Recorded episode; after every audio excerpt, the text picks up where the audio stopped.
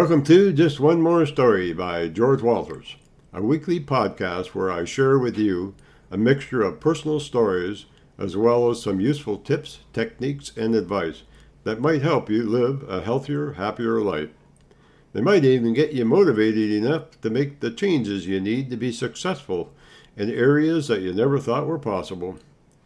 It should also be noted that any content that you hear on this podcast is for informational purposes only. In other words, all the views and information expressed here on this podcast are my own, and not the views of anyone else.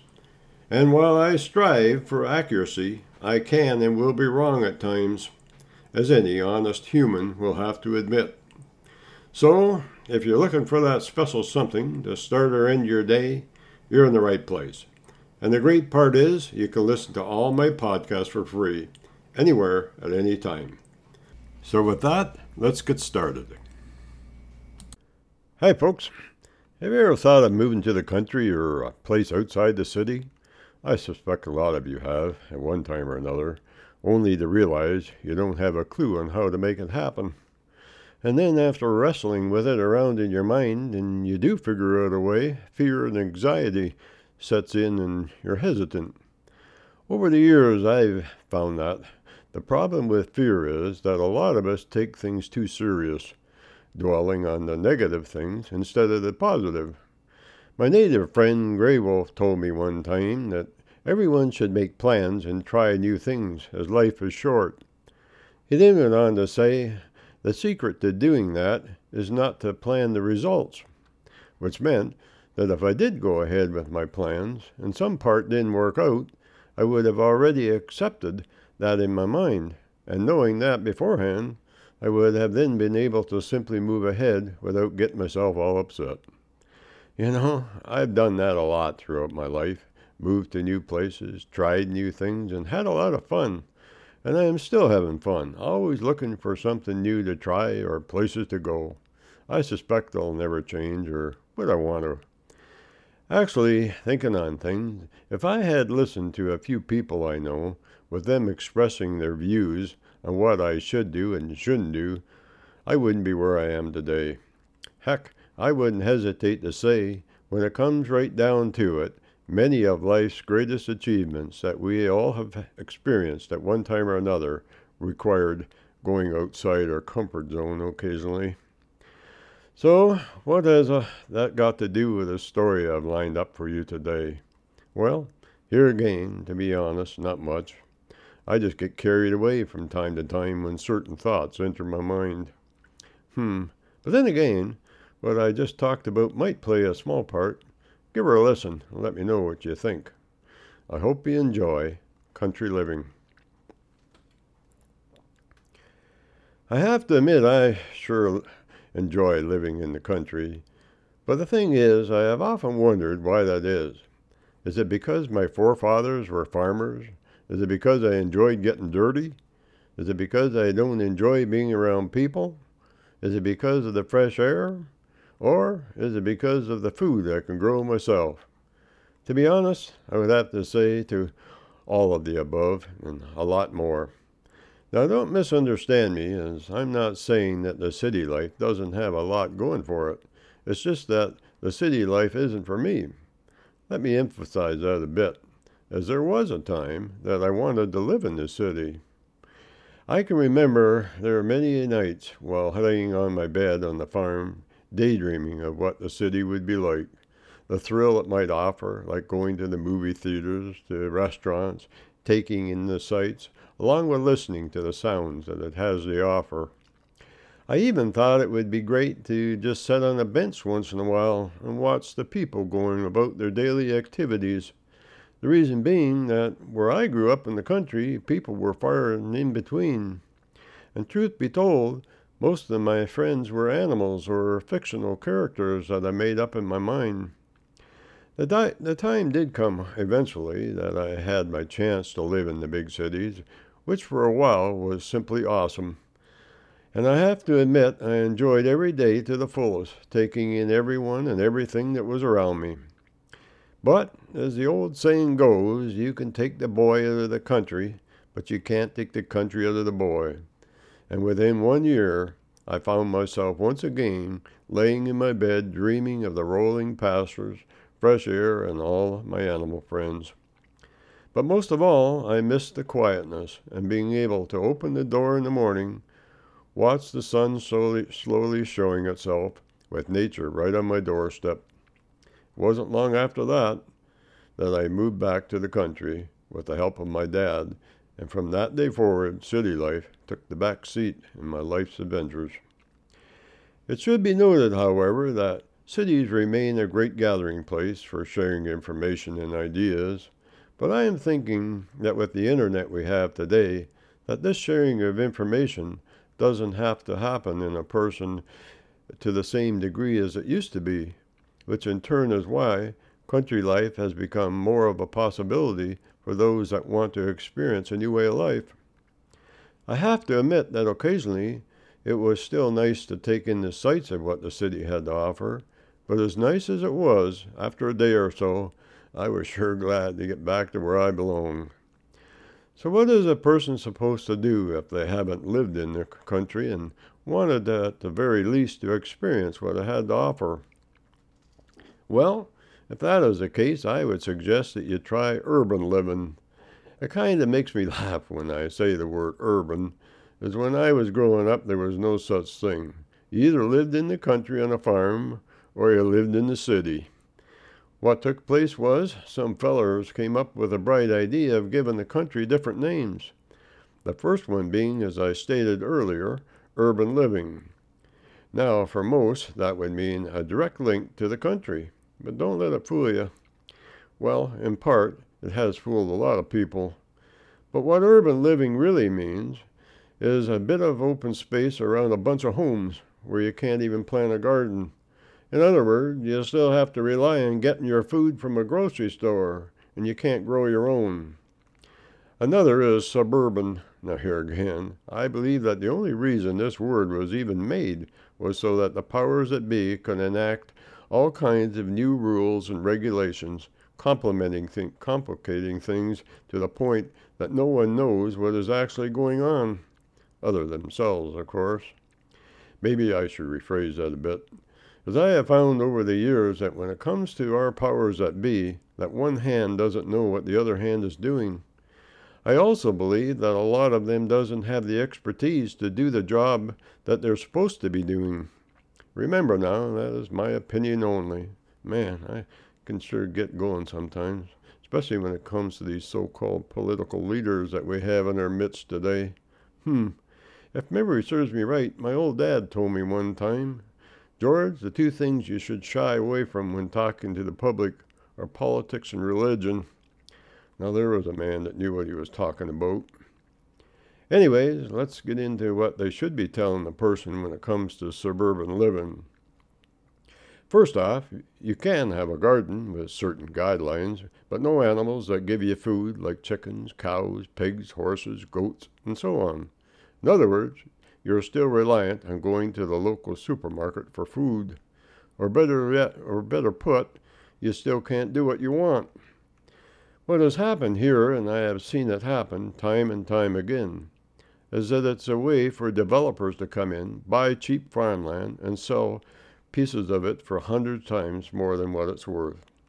They then advertise these lots that they are selling as living in the country, which couldn't be further from the truth.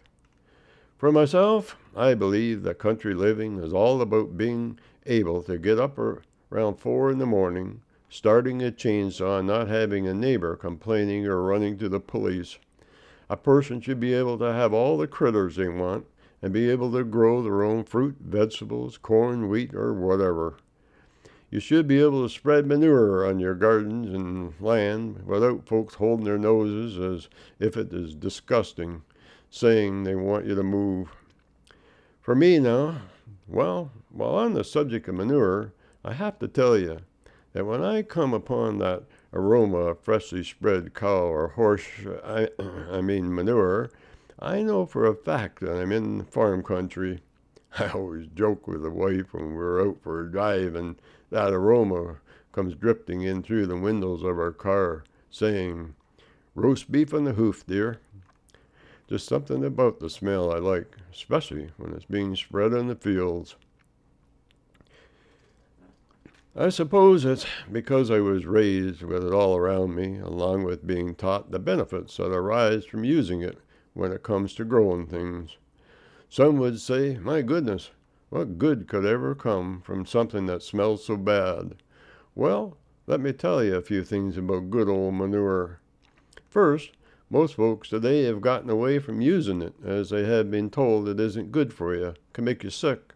Well, to be honest, I would say that they are right. That is, if you ate it or got it too close to the water you drink. But spread it on a garden or a field, let lay for a couple of days in the sunshine, and then work it into your soil, well, let's just say that's a whole different story. What commercial fertilizer today are is basically a quick fix for the soil. Now, some might get all in a huff, jumping to conclusions, but let me explain. Yes, commercial fertilizers makes things grow and look nice, but that is all they do. Actually, if a person only used commercial fertilizers and nothing else, they would soon find all kinds of not so good things beginning to happen with their crops. The first thing that would come into play is that you would have to start rotating your crops, which is what is happening today. In other words, not planting the same thing in one area for more than two running years. When I farmed using good old manure, I found that I could grow peaches, pears, plums, grapes, along with all kinds of vegetables, in the same spot year after year. The reason being, I wasn't using commercial fertilizers. And the next thing that starts to take place is all the kinds of insects and diseases starting to take a toll on your crops, which again is what is happening today. I will say this, though, that it is beneficial for all the huge chemical companies, as now folks have to pay thousands of dollars a year for pesticides and things. And it doesn't stop there, as now another problem starts to unfold. What happens is that after using these chemical fertilizers for a year or so, the fruit and vegetables start losing their great taste. And when that happens, all that you have is a fruit or a vegetable that looks fantastic, but it has hardly no nutritional value whatsoever, along with not tasting the greatest. I don't know if you knew this or not, but if you would take a tomato, for example, and have it analyzed, you would find that there's supposed to be 57 minerals and vitamins combined in each of them. Today, if you checked, I would think that you would be lucky to find around six in total. Up here in northern Ontario, where I live, we are still very fortunate, as I have tested different soils all around our area, and ours is in the 50 range, which is why everything we grow tastes so good. And we do sell our tomatoes or whatever from our garden, the people that buy them keep on coming back for more. So, how has this happened? Well, it's simple actually. We keep on taking, but we aren't putting back into the soil what is needed like good old manure or compost. I honestly believe that some of these huge corporations that have been making these chemical fertilizers over the years have slowly just about destroyed what once was in certain areas. So, what kind do I like? Well, I prefer good old cow or horse manure. Horse manure is usually made up of mostly straw, but straw is natural and has a lot of beneficial properties in it, as does the manure itself and that is what we're looking for. I dare anyone to put down good old manure in their gardens and say that their product doesn't have flavor. I know some folks can't fathom how manure can improve the soil, but believe me, it's true. As for over 60 years, I have used it without any problems whatsoever. And when my fruit arrived at the market, let me tell you, I never had to worry about it not selling, as I sold out every trip with people licking their lips to buy more. I think the problem today is that a lot of people have been swayed into believing that everything some of these huge corp- corporations and powers that be are saying is the truth, when in fact a lot of it isn't. Now, don't take me the wrong way. I'm not knocking what some of these companies are doing in total, as I know they are simply trying to make a living. But I'm just saying I also know that there are some smart people out there that are trying to come up with ways to make our crops better. The thing is, we have to find that middle ground, so to speak, and do what's best for our, our own welfare and our soil. And hey, the bottom line is if you're looking to be a true country punkin, you have to be willing to try things, be it old or new, on your own, and take notice of what is happening with your crops, soil, and things around you. Oh, sure, some things will fail, probably lots will fail. But if you got the gift and you don't mind hard work along with working some years for nothing, well, then in my eyes, there is nothing on this earth that is more self rewarding spiritually, mentally, or physically. And I'll leave you with this. it's about a feller that won a few million dollars on the lottery. A few days after he won, a friend of his that worked for the government asked him what he was going to do with all that money. Well, sir, he said, scratching his old weathered head, I suppose I'll keep on farming till it's all gone. That's it for today, folks. But before I go, I would like to mention that all my stories are also available in books. We have seven books to choose from, and each book has over 50 short stories. The titles of the books are One More Story, Moments in Time, Paths We Choose, Times Changing, Keep Turning Pages, Join Me in the Garden, and Nature's Gateway to Health. All of our books are available on Amazon.ca or Amazon.com in ebooks or paperback. If you would like more information regarding my books or podcasts, you can email me at any time at stories at keepingnotes.com and I'll get back to you. Also, for those that would like to buy me a coffee, I have added a Buy Me a Coffee button on my blog, which is located at www.keepingnotes.com. I'll say that one more time www.keepingnotes.com. You can also listen to my podcasts on Google Play Music, Apple Podcasts, Spotify, TuneIn, Stitcher, Listen Notes, Amazon Music, and the Walters Post. It is also available on your Google Home Smart Speaker. Just say, Hey Google, play just one more story by George Walters. And if you enjoy my podcasts, feel free to share them with others. In doing so, it will help me make more podcasts for all to enjoy. And finally, I would like to thank you all for listening. And don't forget to tune in every Friday for a new episode of Just One More Story by George Walters.